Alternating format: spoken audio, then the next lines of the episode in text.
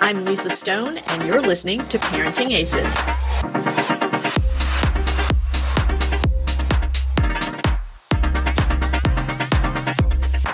Welcome to season 10 of the Parenting Aces podcast. I'm your host, Lisa Stone. And before we go any further, I want to just remind you that we are now part of the Tennis Channel Podcast Network, which, yay, us, we love being part of that network. I also want to remind you that the video version of all of our podcasts are available now on parentingaces.com and on the Parenting Aces YouTube channel. So if you want to put a face with the voice that you're hearing in your ear, go check out those videos and uh, leave us some comments. We want to know how you like that. With threats to our nation waiting around every corner, adaptability is more important than ever. When conditions change without notice, quick strategic thinking is crucial. And with obstacles consistently impending, determination is essential in overcoming them. It's this willingness, decisiveness, and resilience that sets Marines apart. With our fighting spirit, we don't just fight battles, we win them. Marines are the constant our nation counts on to fight the unknown.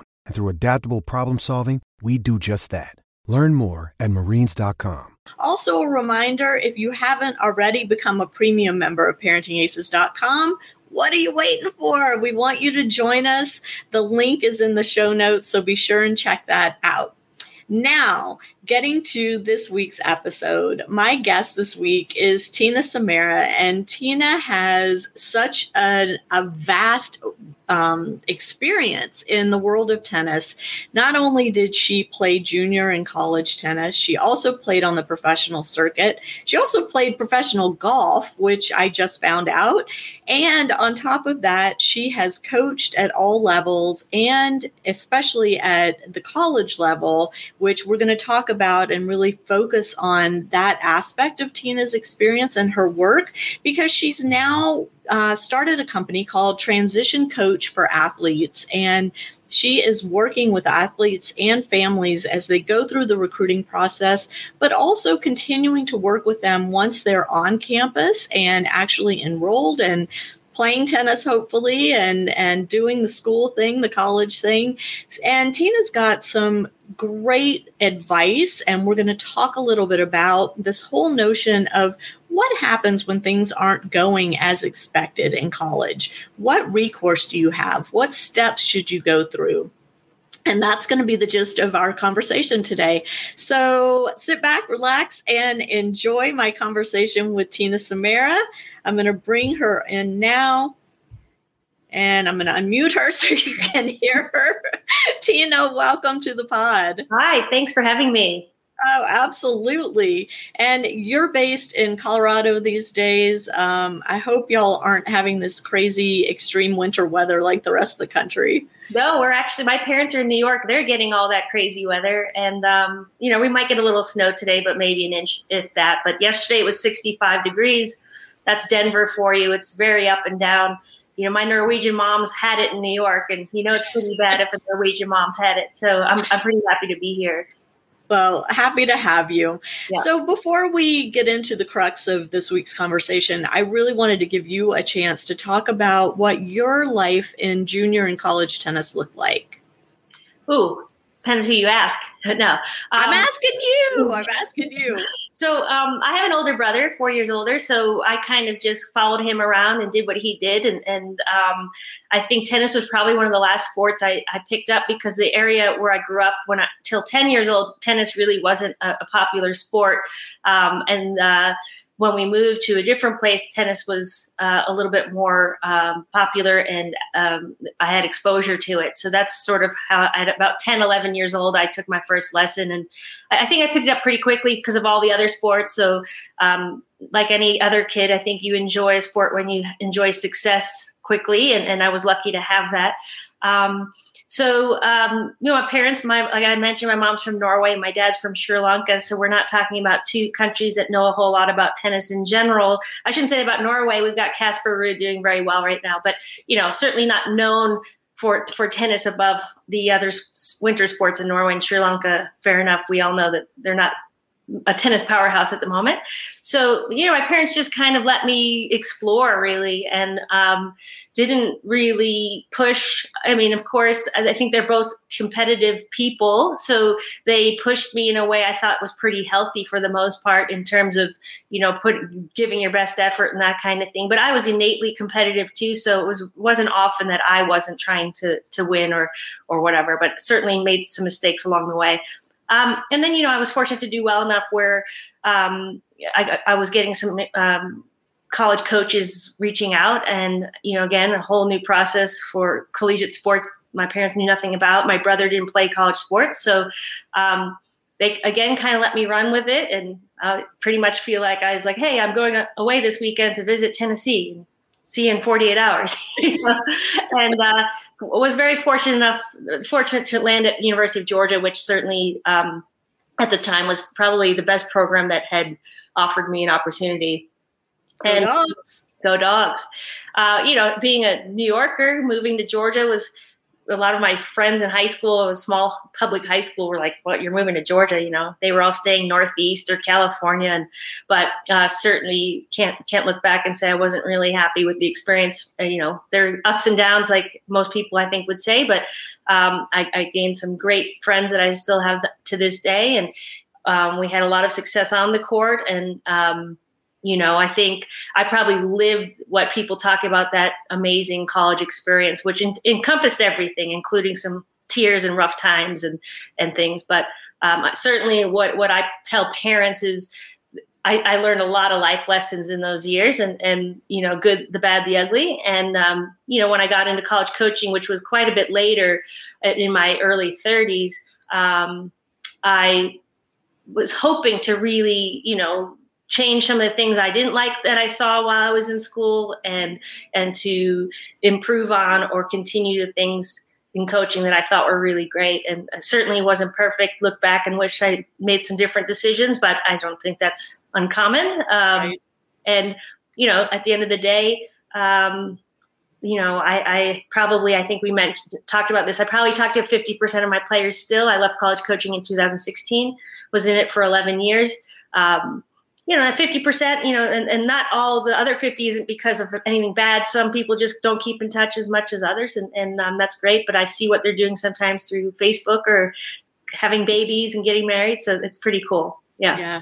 That's awesome.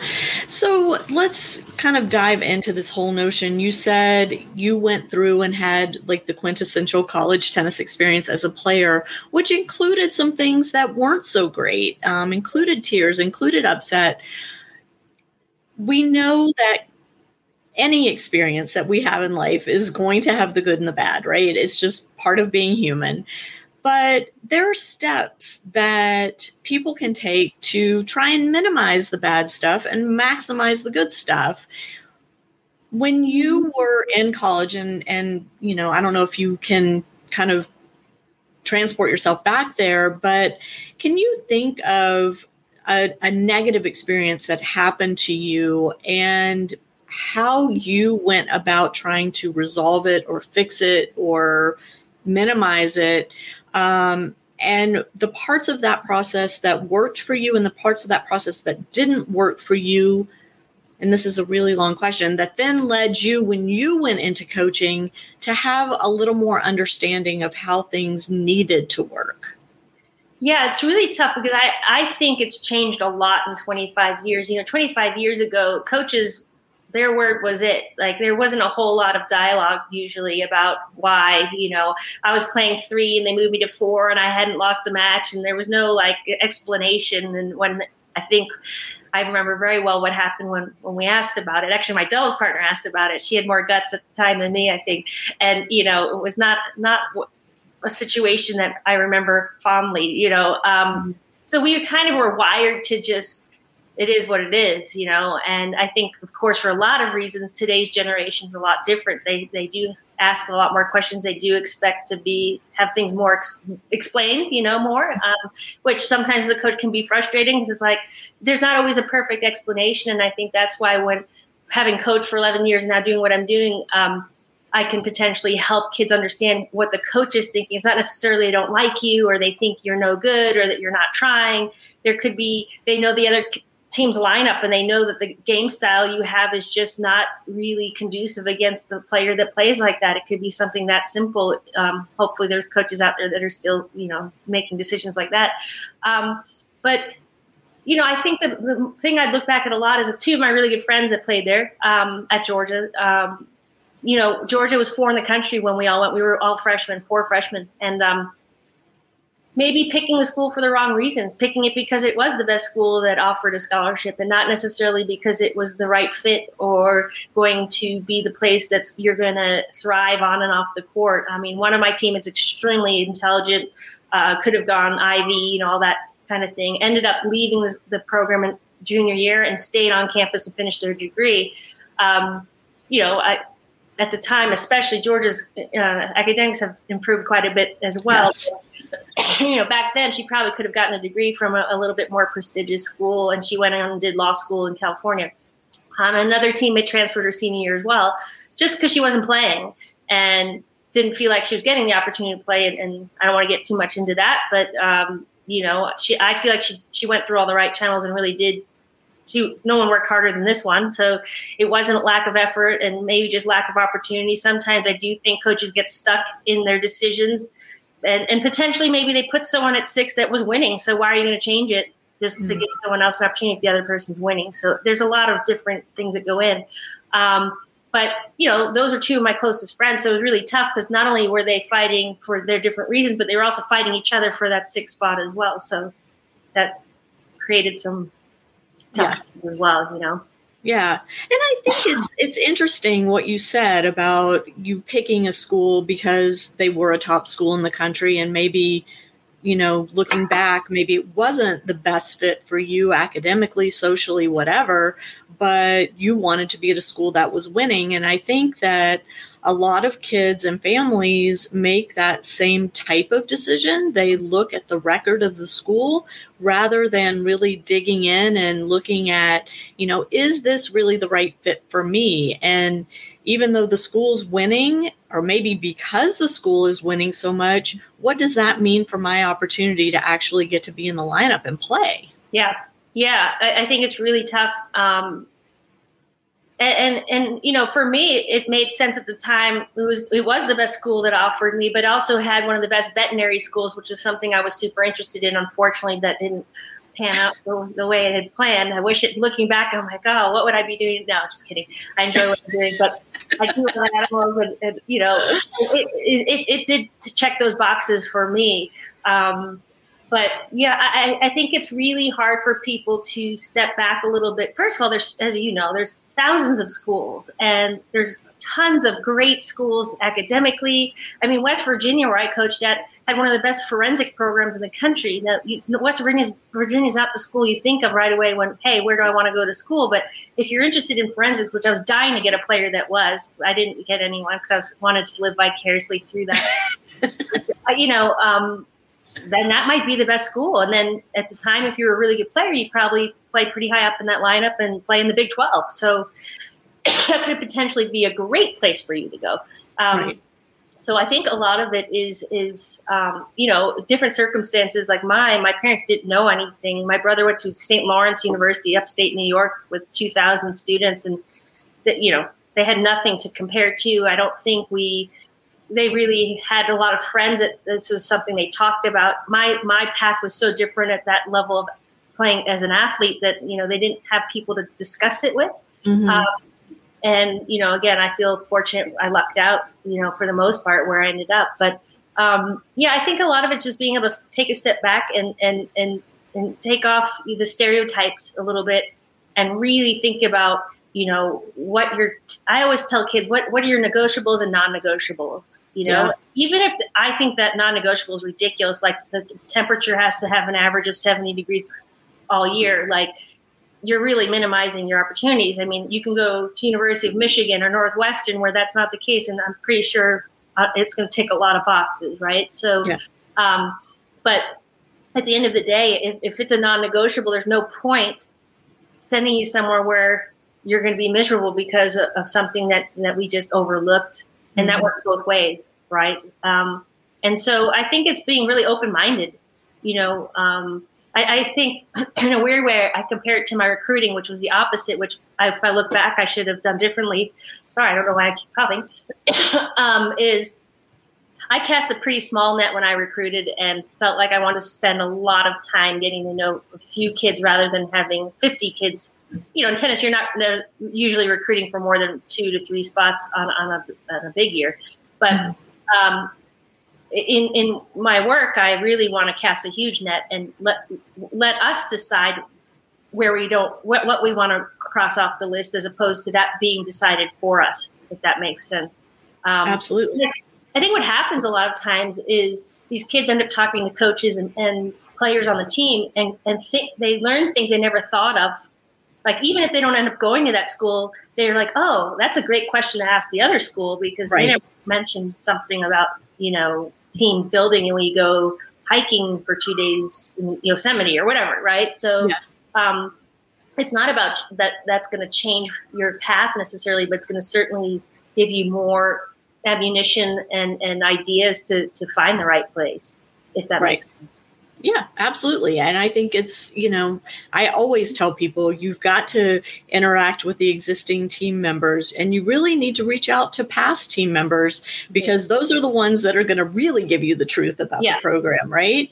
Um, and, you know, we know there is a coaching carousel that happens. I mean, coaches change jobs all the time. So to choose a program only because you want to work with a specific coach can be a big mistake because if that coach leaves and the school isn't the right school for you, the team isn't the right team for you, then you're stuck and yeah. you're put in a position of either having to suck it up or having to transfer. Yeah. Um, so, speaking of sucking up, let's kind of that's my segue to get into the crux of this week's podcast, which is conflict resolution on campus and what happens when a player, a student athlete, has a situation either with a coach, with another teammate, or um, I, I don't know, with another team.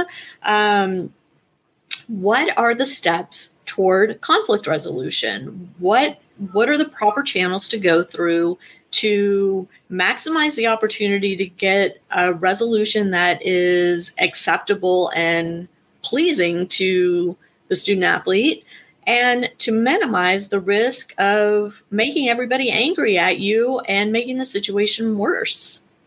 Yeah, that's that's definitely a, a, complicated one. You know, I've I've been on every side of that, both as a coach and a player. Um, my feeling is, I always think unless unless the conflict is with your coach and it's it's it's of really serious nature, but is is you go to your coach and, and, and you you you offer the opportunity for the coach to have an open conversation about what's going on.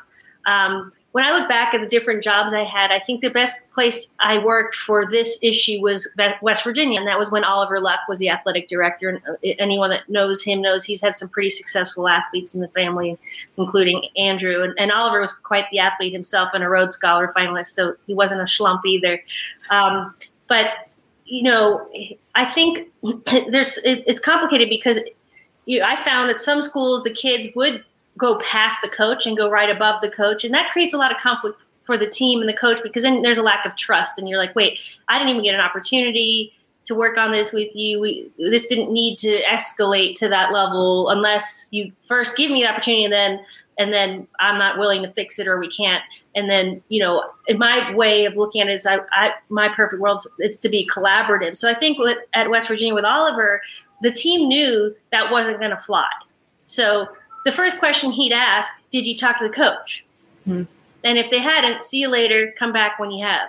You know, and I think because you know these are young kids and they're not always getting what they want, and so often it's for the right reasons because they aren't working hard or they haven't done what they've been asked to do, whatever. There's a million different reasons, and um, and then they're forced to face it as opposed to circumvent the issue. Um, at the same time, um, I have no problem, and I don't think any coach should, of sitting down with an athlete and the Oliver Luck or the the athletic director that oversees your sport to to so that way you can't say things in front of someone that are completely not true and, and get away with it, or you're going to be a lot more careful choosing your words than than otherwise. Um, but because I, I, really find from the situations I've helped with that almost always 90% of time it's communication or lack of. Um, and you know, I think in fairness, you know, you you do have a coach that's invested quite a bit of money in women's tennis, mostly full rides at the Division One level.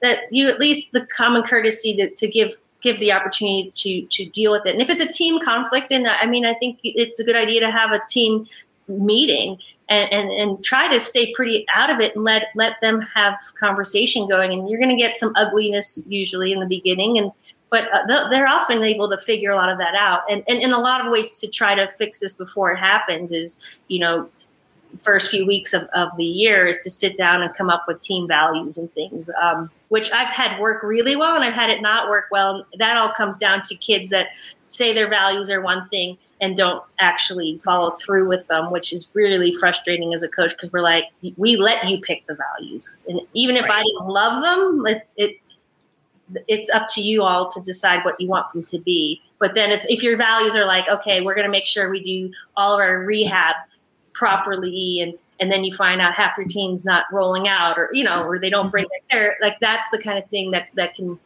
you know i mean there's so many little things that can add up but i think you do need to try to nip them in the bud because they can grow quickly so let's let's take a couple real world examples of conflicts that come up on college tennis teams, men and women. Um, so, for example, let's say that we have a situation like you talked about before, where a player feels like they should be playing higher in the lineup. Um, they're in the practices they're beating the girls playing higher or the boys playing higher than they are. Uh, but when it comes down to match day the coach continues to either put them down at the bottom of the lineup or not put them in at all.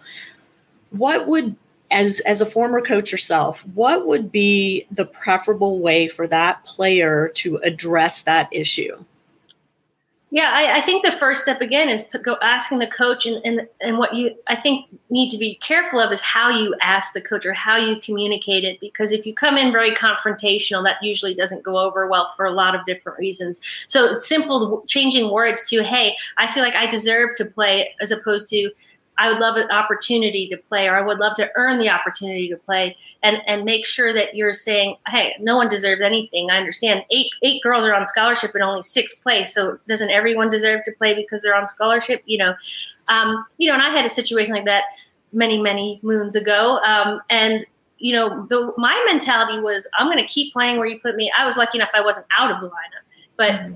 I'm going to keep winning till you don't have a choice and, you know, I was competitive enough that I wasn't going to go tank at four because my coach put me there and I should be playing three because I was just too competitive. Now, not everyone is the same, you know, and, and at some point, I mean, I'll be the first to say, and all my Georgia teammates, I'm sure, would admit at some point, you know, you're like hoping the kid above you loses. You want to win the team match. That's that's the foundation. But after that, it's a free for all. Or like, if I want to play three and I'm winning at four, I'm kind of hoping you you tank a match, not tank, but get beat a little bit.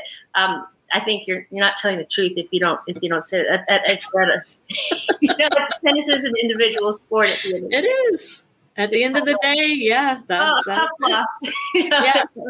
So, um, but I, I, think, yeah, the first step is to talk to the coaches, and and you know maybe you have a better relationship often with the assistant coach, and we all know that that happens a lot, and because they're not the bad the bad guy or girl.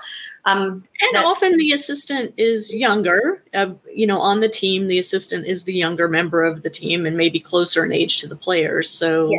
there's a little bit of that peer to peer comfort. Yeah, hundred percent, and and I think that's fine. You know, as long as as a head coach, I think you have to make sure you have an assistant that you trust because that can get ugly too. But that's whole other story. So I I think yeah, it's more about okay, well, what do you need? What can I do to get an opportunity? Do I need to come extra? Do I need to lift more? Do I need to go get quicker? Like so that you have a, a tangible list of things so that you can come back in three weeks and say, I've checked every box. Um, so you know then then the conversation could change from yeah like n- n- what else because now i feel like i've done everything you asked and, and I, I, think any decent coach would have to give that kind of player an opportunity again the hard part we talked about a little bit earlier is if everyone's winning mm-hmm. it's hard to change the lineup like you right. know it, it is competitive it is about getting the win on on the scorecard and it's like well you know, uh, then there are other teams like UVA men's team that I'm like blown away by over the years that like they have guys in and out of the lineup all day, like,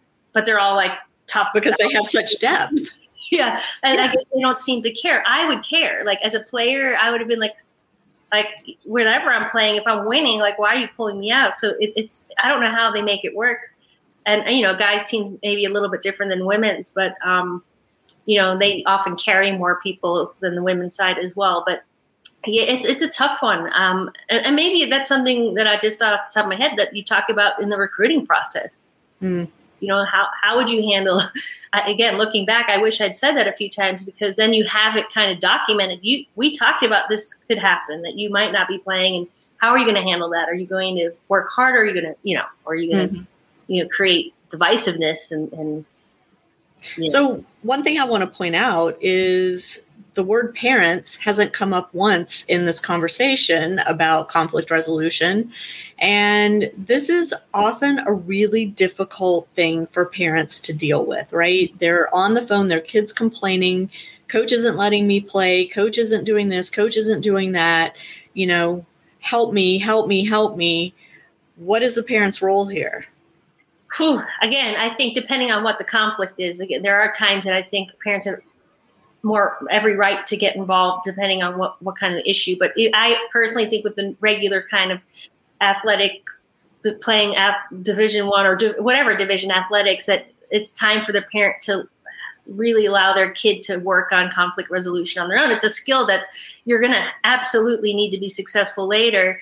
And at least, again, I think they've had to go through all the channels, which would be going assistant coach, head coach, um, athletic director that oversees the sport. Um, and then you wouldn't really go beyond that, I think, unless it was something that that would involve parents, which is maybe some laws are being broken or, or you know, mm-hmm. abuses or, or, things like that. But um, I think it's, it's, it's a slippery slope um, with parents, and I, I, think as a head coach, what I got better at in the last few years is I sent out, and I, I learned this from the Wisconsin volleyball coach. Um, you know, I kind of sent out a, a, letter of expectation to the parents when when kids were being recruited. This is what the expectation is going to be. We love having you come out. We love having you support, bringing brownies, whatever you want to do.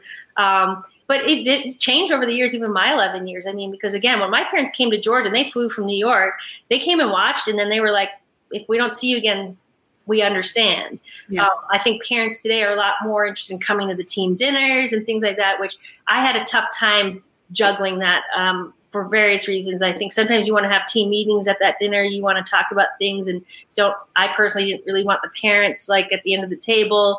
Um, that's a personal preference. I certainly was not um, the most popular coach sometimes with parents because of decisions like that. But um, I, I, don't know. I feel like you know when, I have a lot of, of course, all my family's outside of the U.S. except for my brother and my parents, and so having these conversations with my family in Norway or or England, they're they're blown away by the parental involvement. Like when yeah. I talk to them, I'm like, oh, this parent called and they threaten they're flying in and they're like, what? They're like, aren't they 19 years old? And I'm like, yeah, and uh, you know it's it's it's a little and that's why i think a lot of coaches will say sometimes international kids can be a little bit easier to deal with. You don't generally have mom and dad flying in from europe because the kid's not in the lineup you know? Right. so but but to be fair there are issues that do warrant parent involvement. This specific issue that we're talking about at this moment, which is, you know, I'm not getting enough playing time or I'm not playing high enough and I'm not happy about that, um, that would not be an issue that would warrant parent involvement. No. The parent involvement in that case would be having conversations with your child and helping them role play um, and talk about you know what let's let's talk about what words are going to be effective here and mm-hmm. what questions are going to work and you know what are your goals let's be very clear on what you're trying to gain from having this confrontation with your coach um, you know, pretend like I'm your coach, talk to me, then let me give you some feedback about how I would respond to that as your coach and what, how that would make me feel about you, right? That's the role of the parent in that type of situation. Yeah. So it's not that the parent needs to be uninvolved, no. it's that the parent needs to not be calling the coach yeah. in, in that particular situation. Yeah, no, I, I absolutely. I think the parent plays a really important role, and I think that role, which we joked about earlier it, with my parents too, was like, oh, thank God you're someone else's problem now. Like, yeah. their role is to be my parent, which was hard to do when we were competing as juniors because they're paying the bills, they're driving, they're spending the hours in the car, they're you know, and so any normal parent is going to have a tough time separating the two. It's uh, the, the few that make it with parents like that. It's incredible what they're able to do. So it's really a great opportunity for both sides, for the parent to now step back and really enjoy the competition and, and, and not have to deal with all the in and out problems of, of the day to day. But 100%, um, and that's part of what my business is about is like I might be talking to a parent about how to help their kid as opposed to you know, so I don't just do college placement, but it might be okay. They might call me and say, "Hey, like my kid's calling me every day, crying because this, this, and this." And and again, I think often, you know, it, it's it's kid. If you sat down or if you talk, if, if you have the kid talk to the coach, there are usually, unless the coach is just a jerk, which happens sometimes, good reasons. And that, that okay, well, do you remember like the last three weeks you didn't show up with your jump rope and like, you know, those are going things that are going to add up and they're going to if you're equal in every other way no different than going for a job interview and you're dressed sharp and the other person's not but everything else is equal you're likely to not get that job because the other person was dressed more appropriately like that's the right. way the world works so it, it might not be oh your forehand's no good or you're you're not you know it could be nothing to do with on court stuff or your maybe your behavior you're chucking your racket in practice every day and you know um, and you know you got to own it a little bit. And i think sometimes if the parents get involved right away you're not you're not even getting the chance to own it which is an important skill to be able to say it you know what? And you know the kids that i've had success with every single one literally is like oh my god like i was a nightmare and like thank you for not like putting you know like yeah and those stories are so funny now. And those all those kids i do talk to all the time yeah. you know? And, and i think we talked about this. Two of my favorite kids i coached in 11 years were like 3 and 16 at 6 they were not killing it.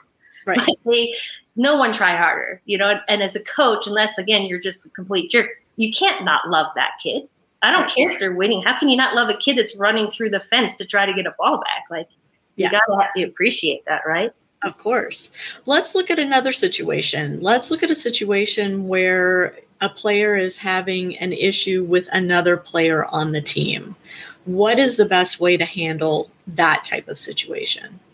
Again, I think a little bit depends on what issue, but most often I would say again, would be similar to what I'm saying with the coach is like to to confront them. Again, how you confront them. I, mean, I think an important thing that that that I learned over the years was, you know, doing personality tests, right? So my personality, if you come at me, it's like I'm like right, I react, right? I've worked mm-hmm. on it many years, but I think it's still in there a little bit. And so that's not the best way to resolve a problem. Like I need, even with coaching since I was a kid, I needed a coach that like tricked me into thinking like they, they weren't making me run, but they tricked me into making me run. You know, I don't know. Yeah. Like, you know, that's what a good coach figures out and, and how, how to motivate. Mm-hmm. And different kids need different types of motivation.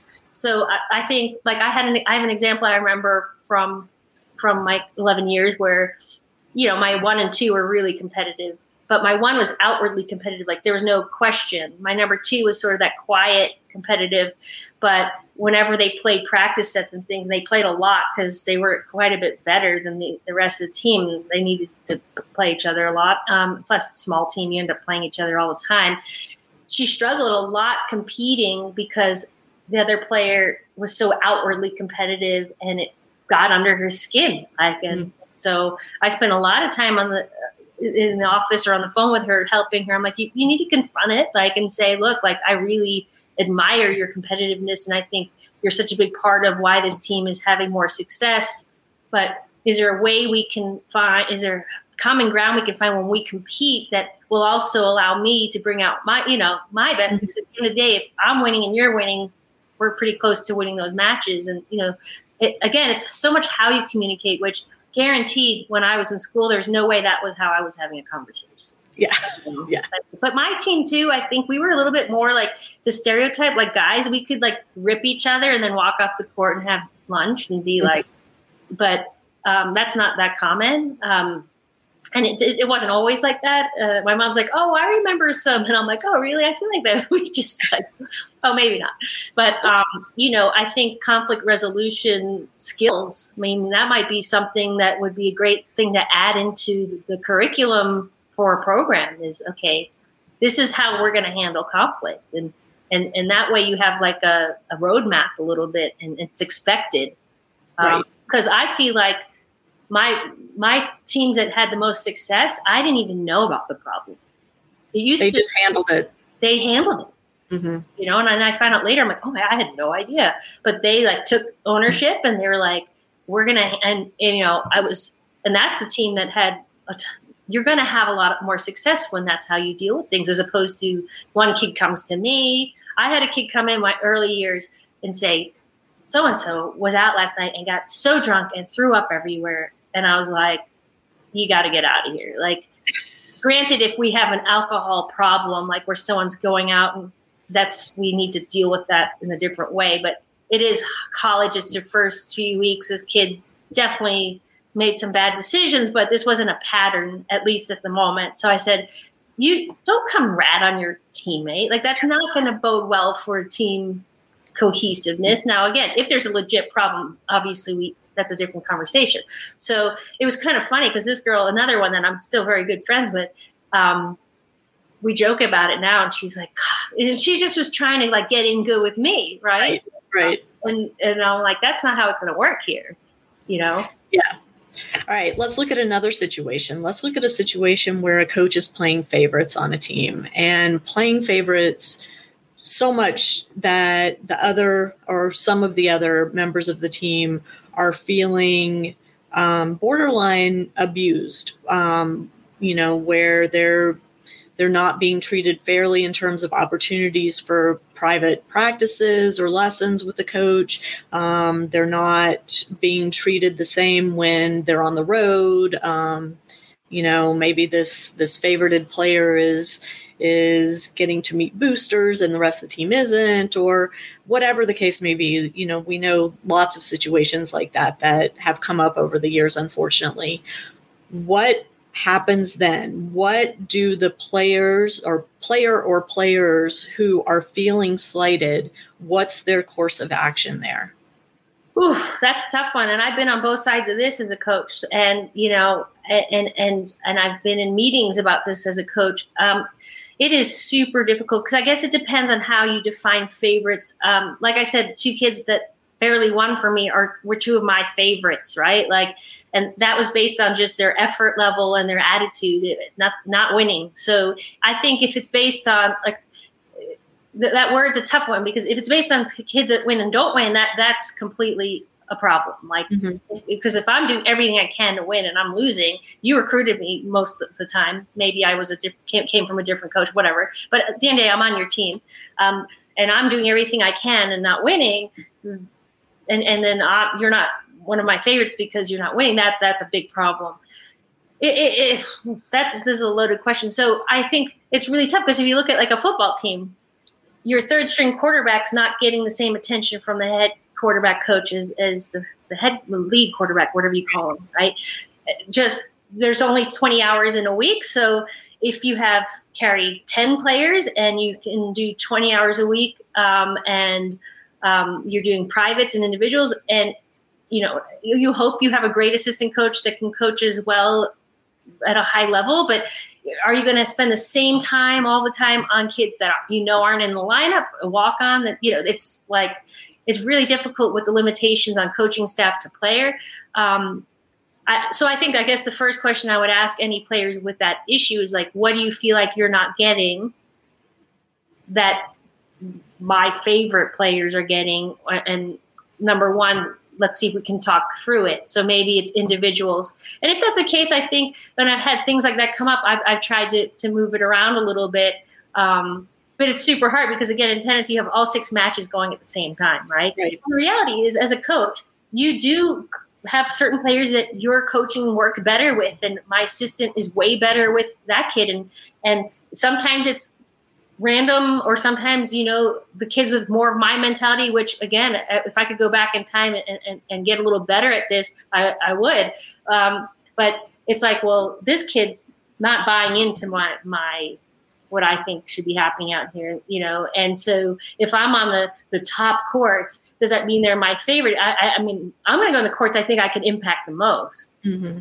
And over the year, it's going to generally be a lot of the same kids because you're going to figure out through the through the practices and things. Okay, well, these kids definitely love how my assistant's handling them, and awesome, you know. And and but at the end of the day, there's two of us, and there's six courts going. And and I said, don't think of it all the time as favorite. Like my goal as a coach, which I try to share with the teams all the time early on, is freshman year, sophomore year, I'm going to be dealing with you a lot. Hopefully, by your senior year, I'm not like you're on your own. Like yeah. you got other problems to deal with. Like you should already know how to play and like handle yourself, you know? And right. that's ideally the kind of culture I think a good team has is that number one player is not mad at me because I'm not on their court. It's actually it's it's it's actually a um what do you call it? Like um, it's a compliment. Right. Kind of an honor. Yeah. yeah. yeah. So yeah, but let's but let's take this one step further, Tina. Let's let's take it to a place where not only is this kid not the coach's favorite, but the coach is actually saying things and and and making the player feel bad. So things like I mean, we've heard of situations where coaches will say, you know you've put on too much weight you're oh. you're too fat you know you you need to run more. Um, why are you eating that? You know those kinds of issues. What's the protocol? What is the player to do? What are the parents to do in a situation like that that that can and often does call real cause real emotional upset and even long-term emotional damage? Yeah I mean, I'm blown away sometimes when I hear about coaches talking about players' weights.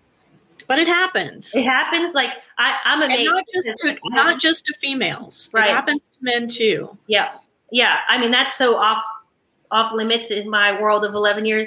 I mean, if there's anything like that going on, I mean, that's a conversation I often have with the strength coach. Like, how can we implement things that are going to because again if you have eight kids lifting exactly the same my body type and your body type aren't the same. The way i'm going to react is not necessarily the way you're going to react. So you're getting all these great results and i'm not and what's going on. Um, and so that comes into play is like how can we individualize things a little bit or I, you know, at the, some of the bigger schools as that we had more resources. So a nutritionist, like, you know, the first questions would be like, how are you sleeping? Are you getting enough sleep? Like, because, you know, that was an issue at a lot of schools. Like these kids would stay up till three in the morning studying and they have a match in the morning. And I'm like, it's a tough one because obviously we, we, you know, I was fortunate. I think everywhere I was, my kids were top one or two every semester GPA, but it's like, where do you draw the line like that you can't study past midnight when we have a match 8 a.m or 9 a.m and so and how do you really monitor that but um, i'm talking more about not a coach like you but a coach not like you who who is employing these types of tactics to shame a player into making changes or shame a player into quitting the team which we've heard those stories mm-hmm. too mm-hmm. what are the proper channels for that player to then go through? You have to go to the coach's boss. So the athletic director for that sport. Um, yeah. And do what? And, and, and, tell them what's going on. And, and, again, I think in, in a good system, then you have to be willing to sit with the coach and that boss and say, okay, well, on Thursday, you told me I couldn't run fast because I'm fat, like or whatever. You know, yeah. that's not funny, but like it's crazy that that would happen. I know it does. Yeah. Um, but it surprises me just because I feel like in my 11 years how much things had changed and how careful it was made very clear how careful we needed to be about our language around, especially things like that, and especially on women's teams. Not to say, like you said, it doesn't happen on men's teams. So that just blows me away. But yeah, I know plenty of stories that I was like, if I even like whispered that, I'd be like on the streets, you know, begging for food. I would lose my job. Like I, that's how I felt, right? So I think you you you have to go to the person uh, above the coach and, and say, look, like I'm, I didn't go to the coach because clearly this isn't a topic that I felt comfortable sitting with him or her and discussing when I mean, when what with the content of what this is, um, and again, I, I, do think with a good good supervisor, you need to then be willing to have a, a three-way meeting and say look like this is what happened. And if you do need to you might potentially need to pull players in because they're witnessing some of this um, and, and to find out really again what what the truth is. Like because i think sometimes i had i had kids in 11 years say i threatened their scholarship. I've never said to a kid i'm going to take your scholarship if you don't. But that's how the perception or that's how they perceived what i did or said. So often it's it's it's uh, you know a, commu- again a communication thing where whoa i would never like I, I was just saying like you know this is the expectation you know this is how we, we expect you know this is scary one too over the summer. Like of course as division one athlete you expect them to train over the summer so they don't come back and haven't hit a ball in three months and then they get injured two weeks in because you know like but you have to be really careful with that language. So i think that's where that third person becomes very important because it's going to clean up the truth a little bit as to what really happened. Now again if it's straight up hey you're fat and you're like there's really not a whole lot to discuss other than that coach needs to really be held accountable and I think for something like that, it needs to be pretty serious because mm-hmm. we all know. I mean, when I studied this 25 years ago, I think 60% of female athletes had an eating disorder in college. So, I mean, it's not a joke. It's and, and it's certainly something that's long lasting, potentially forever in your life. And and at the end of the day, this is it's a sport. Like, it's not supposed to create problems for you for the rest of your life. Right. I mean, and and let's be clear. You know, you talked about bringing other players, team members in to the conversation with the coach, with the athletic director. Um, you know, there are going to be cases where team members are scared of repercussions. You know, against them personally, so they're not going to be willing to necessarily speak up. Um, and maybe it's somebody that you know the the person, the player being filing the complaint, maybe let's say playing at line three or four, um, they want the team member that's number seven on the team to speak out against them. But number seven sees this maybe as an opportunity to get in the lineup. So, I mean, there's so much going mm-hmm. on, you know, that we have to think about these things. Nobody wants to talk about it because it's ugly and it's gross, and we don't want to think that people think this way, but they do. Yeah. And um, you know, again, this whole notion of where do the parents come in with stuff like this? Um, obviously, again, you know, you're advising that the player go to the athletic director to say, hey, I'm having this issue. I need some help navigating through that. But it's not time to bring a parent in at that stage of the game. But let's say that the athletic director says, you know, sorry, there's nothing I can do. That's between you and the coach. Um, then is it appropriate for a parent to get involved? I mean, no. You feel really helpless when your kids on a campus and you're not there with them. Yeah. No, I think so. And I mean, I think another avenue too is compliance because that's a, a, a place you can hurt an athletic department honestly like is if they're breaking compliance rules and, and part of compliance rules is conversations like this like that that's not really compliant to to, talk about weight in, in, in you know specific.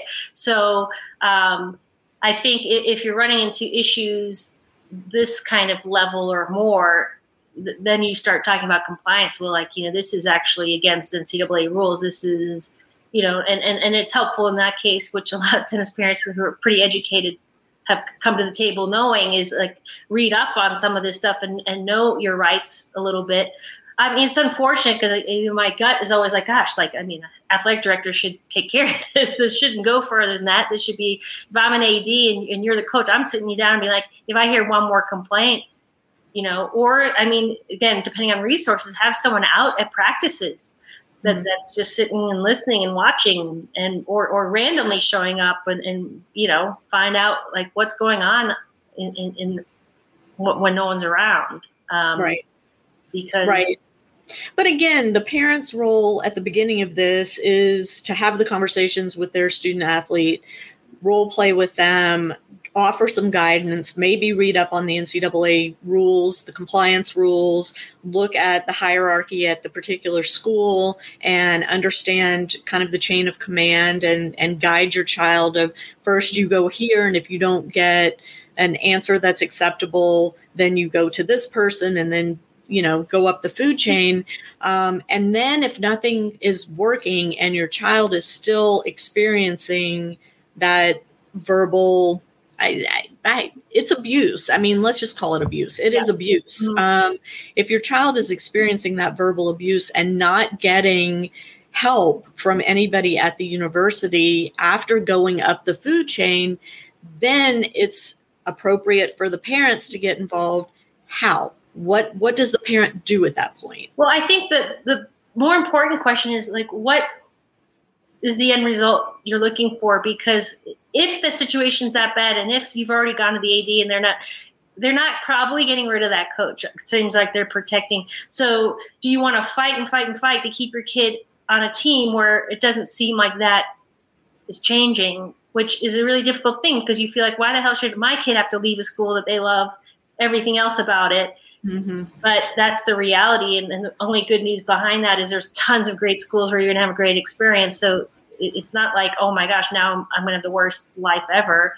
Um, you know, because I'm not staying here. Right. Um, you know, though it feels like that in the moment, I will say. Oh, I'm sure. I mean, in my teammate who, who transferred senior year, that's a big year to transfer with one year left. But I know that she looks back and is so happy she did.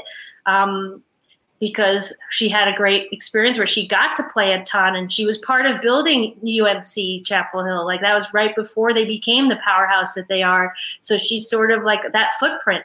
Um, so yeah, I think you have to at that point start looking at you know again look we can talk about this in the corporate world we can talk about like there are just places that are toxic and you're not going to shut the business down it's just you know um, you, all you can do is, is, tell your truth and and hopefully hope over time again if it's systemic and you have another player the following year that's you know that at some point they're forced to do something about it but the odds of it happening at the moment aren't very likely if you've already gone through all these channels and a whole lot hasn't been done.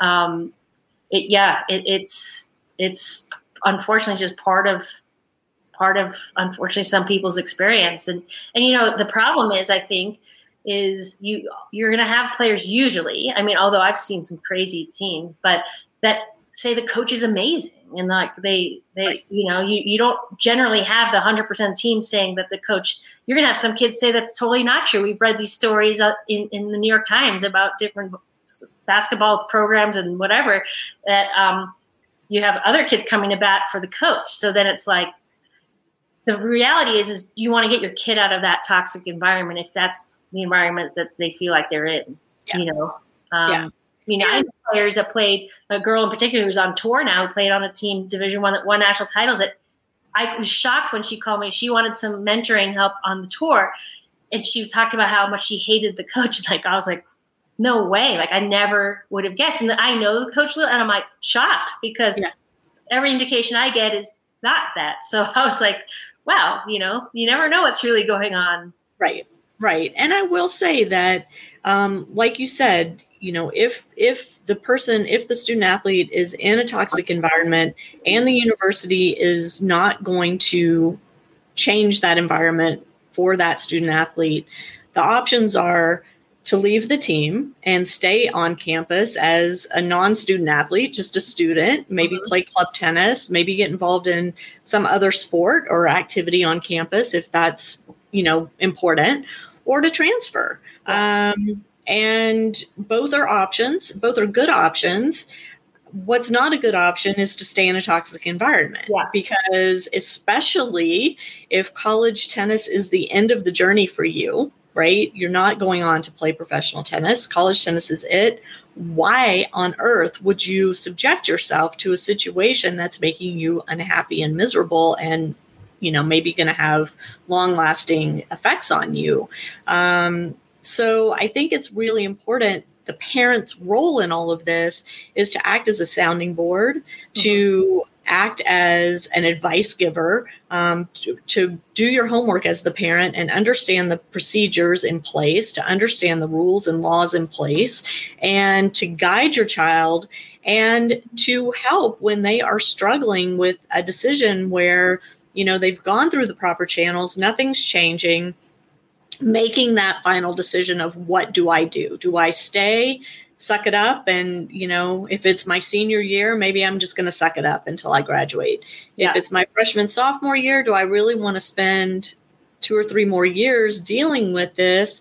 Or you know maybe the coach is going to leave at the end of the season and just nobody's telling you that yet. Right. so there it's a tough a tough call. But again the role of the parent is to support the child not to do the work for the child and and the university we all understand doesn't refer to them as children because in the university's mind they are adults and student athletes and we as parents have very little that we can do um, on behalf of our children once they are in college. So it's it's a tough one but tina you've now kind of morphed into this role of like you said mentoring these players. Talk to us a little bit more about this transition coach for athletes business that you've started and specifically what you're offering to these players. Yeah so um, it was kind of grown out of my last few years of collegiate coaching that I felt like these kids are just not having a great experience. And I feel like I didn't know how to fix it. And, and I think a lot of it was circled around stress, anxiety. Um, you know, again, we every day at Georgia when I was there wasn't perfect, but overall I look back and like right away I start smiling and laughing. And again, I'm thinking of the stories that had nothing to do with playing tennis, but like times we got in trouble or we showed up late and and you know, like how did we distract the coach so that someone could sneak in the back door? Um, and I was like, wow, like I felt like these kids are gonna leave here and not have any stories. And the stories, again, you don't go to college or at least you learn quickly to go win national titles and have conversations like we i've never talked to my teammates about anything that we won ever when we get together. And uh, you know, one of my teammates lives here in Denver, and, and you know, we're just talking about. Whoop, yeah, froze there. Uh, talking about um, you know, just stupid things that college stories, and and um, so I was like, how how can I potentially be helpful to this this clearly real issue and of course a lot of it we joke we, t- we say all the time thank god we didn't have cell phones in college and like snapchat and like i we'd all be in jail. No, we wouldn't be in jail, but you know, my parents would not be so proud of all my decision making back in the day. So, um, thankfully, there's no documentation of it. Um, so there's a lot more stress around, you know, keeping up with everyone and, and keeping appearances. You know, we all social media. So yeah. many studies on how you know people make their life look perfect, and we all know everyone's life is not perfect. And but when you look on their Facebook, they look like like the you know you strive you want to be who they are. Um, so when i left college coaching I, I, just started doing it like nonchalantly just because i really enjoyed being able to help. But when i had a lot of feedback from student athletes i had over the 11 years i didn't realize like like anything else like being a teacher like you, you you find out your third grade student like still talks about you like you're the teacher that changed their love for reading or whatever it might be. And you're like whoa like i had no idea and that the reward of that was really you know what makes you do what you do um, and I, I, I, guess I was at a point now where a lot of my kids had graduated and gotten jobs, and, and again, they live all over the world.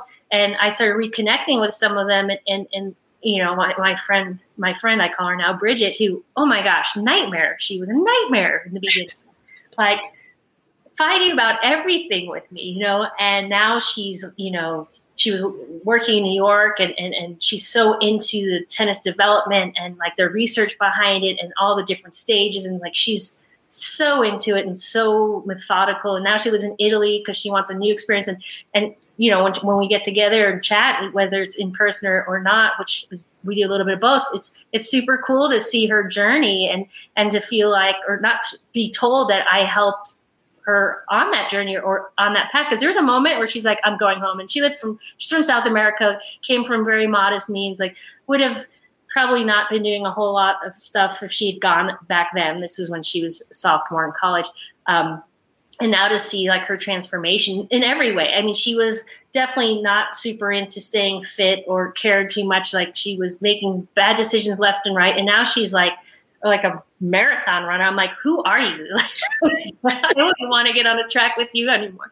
So, um, you know, anyway, I, that's sort of where this idea came from. Like, well, maybe you know, now that I'm out of it, because once when you're in it, you can claim whatever, but there's always going to be some idea that you have some bias toward one side or the other. And, and the fact that I played collegiately and then coached and then did for a year work for a company helping play student athletes, I felt like, okay, I feel like I have like the knowledge from all different sides. And even playing competitive golf, to preface, I never turned pro, but I did do Q school twice and I did play one LPGA. But um, I, I, wouldn't walk around saying I played pro golf. That's, you know, um, but I gave it a good gave it a good shot.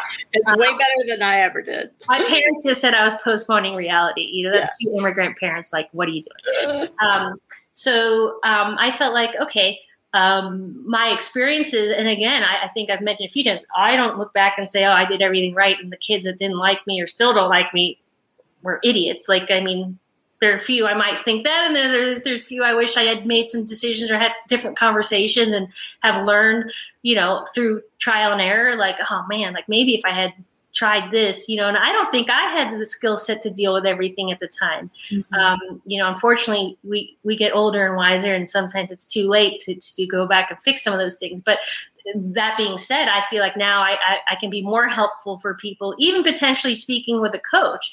Like, hey uh, you know, depending on the comfort level, obviously I would never reach out to a coach without the player knowing, but like, hey, I, I've been talking to so-and-so and I'm just trying to figure out what's going on because I know you well, or I've heard, you know, I've, heard, I've followed you for many years. And I, I, know that this typically doesn't sound like maybe there's just a lack of communication or, or this is what she feels or he feels. And, and I, have a feeling this is a pretty fixable problem. So I just want to get your perspective, you know, because I think that happens often too. I've said, and I am maybe a little biased having coached for 11 years that sometimes they're not, coaches aren't given a fair chance to like, you know, you know, go straight, or like I said, up to the parents or up to the AD. And you're like, whoa, I didn't even know we had an issue, you know, and, you know, you are dealing with a lot of kids and sometimes you do lose track of who's what. Like even like academics i an example i could give is like i didn't start practice every day and go how's school going? Like we had two hours to get out and and you know like once in a while kids like oh i don't think coach cares about school. I'm like what do you, we have the highest gpa in the school. Like so i didn't really think that was something i needed to discuss. But to some kids they felt like my not asking about it was me not caring about it you know and that's just a completely where no one's right or wrong. It's like, oh my gosh, I didn't even realize you wanted to be asked about.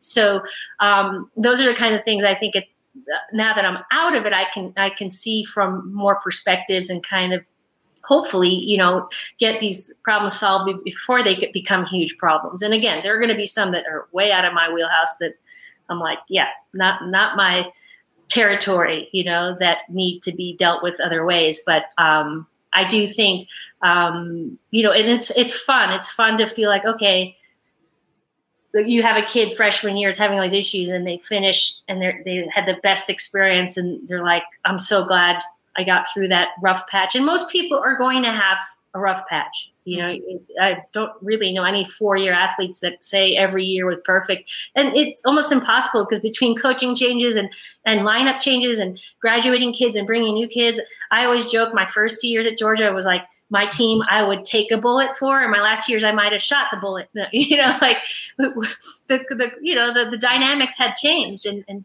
players had left and come and, and different relationships. So, and, and as long as you are you know you have to be okay uh, going in knowing that right like um and that's part of it too with players like you know oh well but i know. think that's a big issue tina because i think tennis and and I can only speak to tennis because I don't know other sports like I know tennis. Mm. We don't tell the truth all the time about what the expectation should be or what the experience is actually. You know, it's it's that social media issue again where we're only seeing the pretty parts out front. Mm-hmm. We're not seeing the soft underbelly of conflict and distress and you know days where you are sick or injured and having to navigate through that or days or weeks where you have a tough academic schedule maybe you have a bunch of exams or papers due and you still have to show up for your team and you still have to show up on match day you know with that same level of competitive spirit and drive mm-hmm. we don't talk about those things. And so I think we do a disservice to student athletes and to parents who have this expectation that college tennis is going to look a certain way. And when it doesn't look that way, they think it's a failure. And in reality, it's not a failure at all. It's part and parcel of the package. And we have to learn how to communicate better. We have to learn how to manage conflicts and resolve conflicts. And thank goodness there are people like you out there who can offer us kind of a reality check and um, and some guidance on how to maneuver through these things. And that's why I really wanted to do this episode this week because we are starting to hear, well, not starting, but it seems like right now we've got a lot of things in the news that aren't so positive about mm-hmm. college tennis. And I don't want college tennis to die. I I want it to thrive and and grow from all of these things that are coming out right now. Coaches have things to learn, players have things to learn, parents have things to learn, recruiters have things to learn, our governing bodies have things to learn, and we need to use this opportunity to do better and get better as a sport and as a collegiate sport so that we are still here in 10 years, 20 years, 50 years. Um, and so I, I really appreciate you coming on and, and being so straightforward with us this week. Um, for those that, that are interested in getting more information on you or getting in contact with you, what's the best way to do that? And we will have that in the show notes as well. Yeah, so uh, my web my, my web page is transition coach for athletes. So it's with the number four, so you don't spell it out. Um, but I'm sure even if you just Google my name, it will come up. I have a Facebook page for it as well, but um, should be pretty easy to track down. My number's been the same since the first cell phone I ever had. I refuse to give up my New York cell. but the other quick thing I want to say as well is, um, you know, make sure you listen to what you're hearing when you're in the recruiting process because there are times oftentimes you hear oh I, you heard something about this coach. If, if, there's enough grumbling about it and that's good it doesn't make them good or bad. It just might like you hear this coach is not cool with missing practice and or injuries or whatever it might be. Because um, on the flip side coaches i guarantee you any coach coach decent length of time will say we all made that mistake with the player. Like we heard this player is difficult blah blah blah but their utr is really high. And i'm like ah oh, we'll, we'll fix her, you know, no problem. Yeah. Then boom, blows up the team and it's a nightmare. So I think just like you hire a junior coach, like I worked with Tony Palafox, who coached McEnroe, who for me was awesome because like I threw my racket and then he threw his racket and then we just stood there with no rackets. Like that is not what every coach would do to handle a player like me. They'd make me run or they that wouldn't have worked. He wasn't the best coach for a player that needed someone to get on them and and yell at them and blah blah blah. Some people need a little more of that. So mm-hmm. just the same way, every college coach isn't going to be perfect for every player. And, and you know, it just you might not fit in that system. Some coaches, I when I'm helping them with with the placement, are looking for players that hit the ball 500 miles an hour, two inches over the net every shot.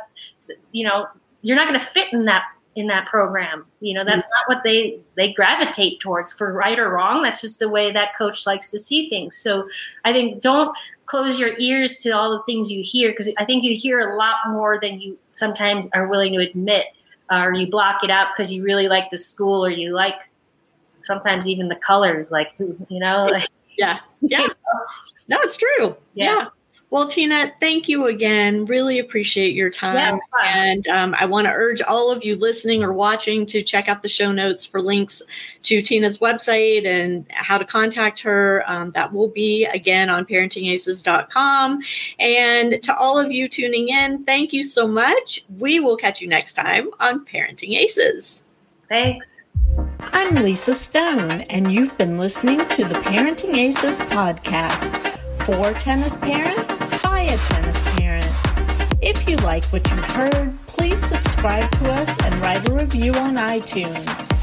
For more information on navigating the junior and college tennis journey, please visit us online at parentingaces.com. Thanks for tuning in and sharing us with your tennis community.